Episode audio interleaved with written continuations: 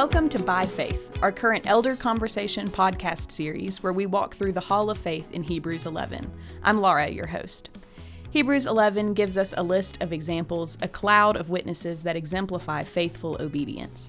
Each week, one of our teaching pastors will take one of the people mentioned in the chapter and tell us what is their story, why is their faith exemplary, and what should we today learn and take away from their faith.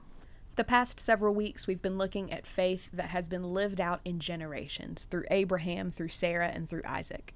If you've missed any of our elder conversations as we've been walking through the Old Testament narratives of the people commended for their faith in Hebrews 11, you can find those online at tcbchurch.org/elders or wherever you listen to podcasts. This week, we'll look at the next generation and see the story of Jacob. Hebrews 11, verse 21 says, By faith, Jacob, when dying, blessed each of the sons of Joseph, bowing in worship over the head of his staff. So, who is Jacob? What is his story? Why is his faith an example to us? And what should we take away from it?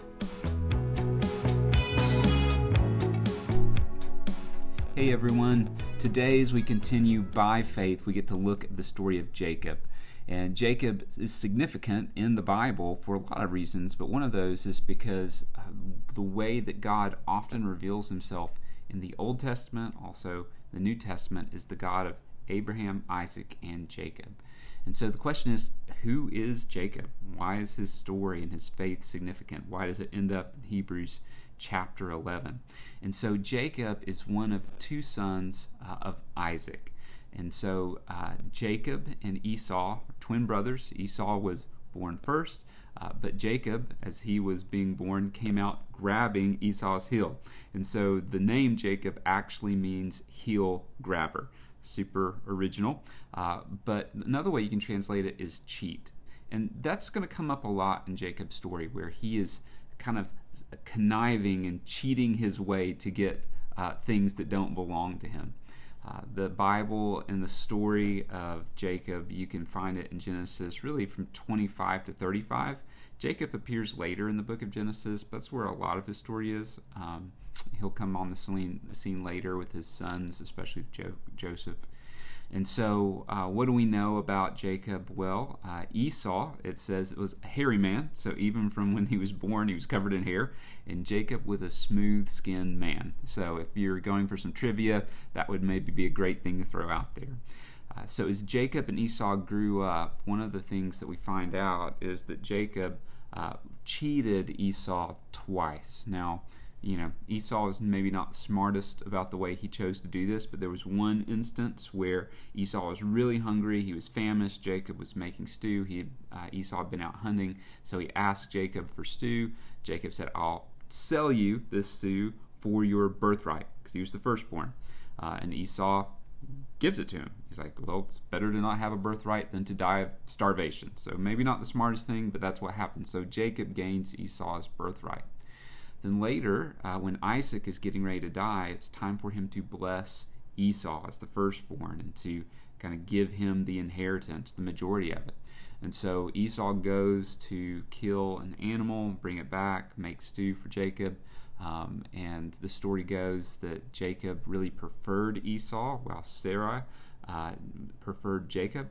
And so Sarai, at that time, while Esau's away, basically has Jacob pretend to be Esau, puts fur, uh, goat's uh, fur on his arms, make him feel hairy, gives him stew, tells him to talk like Esau, and long story short, he steals the blessing. So now Jacob has cheated Esau twice. And so Jacob flees for his life. He's in the wilderness, and in the middle of the wilderness, God appears to Jacob as he's running away and says, I'm going to bless you. I'm going to bless your descendants. And really, this blessing that's been given to Abraham and Isaac now goes to Jacob, that God's people will come from his family. You can read all of the account uh, of Jacob's story, but Jacob goes to be with his uncle Laban, where he then gets cheated. So he works seven years to be able to marry one of Ra- uh, Laban's daughters named Rachel. Uh, they have the wedding, wedding night. He wakes up and realizes that he's been given the older sister, not Rachel. So he's cheated. Uh, kind of turnabout fair play in this situation. And so Jacob works another seven years to marry Rachel. They have multiple children. There's kind of a competition between the two of them. And then Jacob begins the journey back to his homeland. Um, and as he does that, he finds out Esau is coming. He's afraid. He's afraid Esau's still going to be upset with him. And so he kind of goes through this process of separating himself and uh, from all of his provisions. God's blessed him during this time, so there's lots of cattle, a lot of different uh, livestock. And in kind of this moment of crisis, Jacob is by himself in the middle of the night, and he ends up wrestling the angel of the Lord, uh, God Himself, throughout the night, holding on to him. I will not let you go until you bless me. He gets his uh, leg, his hip dislocated, uh, but he receives a blessing from God. It's like that's a lot of crazy stuff, and there's more to the story. But Jacob and Esau meet. Esau's not upset. Uh, there is blessing that's involved there. There's restoration, and the story goes on. And where we pick up in Hebrews is late in Jacob's life. And at the end of Jacob's life, he's living in Egypt. He has his 12 sons. He's about to die and he blesses his sons, uh, specifically not just the 12, but the two sons that will belong to Joseph. And he blesses them, uh, believing by faith that God is going to use these two sons, these two half tribes, for his glory to be a part of the story. Not knowing how it's going to happen, not knowing how they're going to leave Egypt, he trusts God.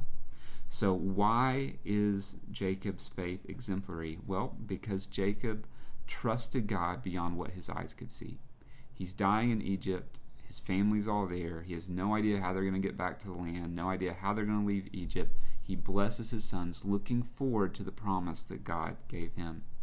Second, it's exemplary because he kept clinging to God. And there's a lot of ups and downs, mistakes that Jacob makes throughout his life, and sin that Jacob makes but he keeps clinging to God and to the promises of God. So, what can we take away from Jacob's faith? Few things, really quickly. It's super practical. One, faith trusts God in things that are beyond our understanding.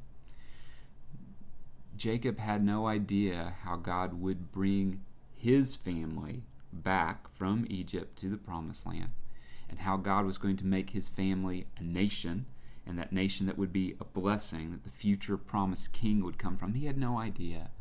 But he trusted in faith beyond what he could understand, beyond what he could see because of God's promise. We do the same thing. We've been given promises that Jesus is coming again, what he's called his people to do until his return. We walk by faith, not by sight. Second thing we learn is faith holds fast to God. Yeah, I love this picture of Jacob wrestling the angel of the Lord. I will not let you go. I will not let you go till you bless me. I think for us, a lot of times we may not know the next step, but what we do know, what we can do, is we can hold fast, cling onto, grab hold of the promise and pursuit and abiding in God. I will not leave you. I will not let you go. My faith, my life, my hope is in you. We get to do that today. Then, lastly, and we've said this through some of the stories, faith is marked by obedience. Uh, there's a point in Jacob's story where God tells Jacob to go to Egypt. He's leaving this promised land given to his grandfather and to his father to go to Egypt.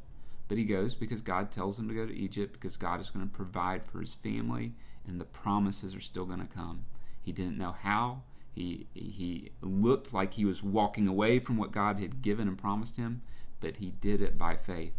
Faith is marked by obedience. These are things that we can take away, these are things that we can apply to our lives. And so we look at Jacob not because Jacob's the hero, but because he points to what faith in Jesus looks like.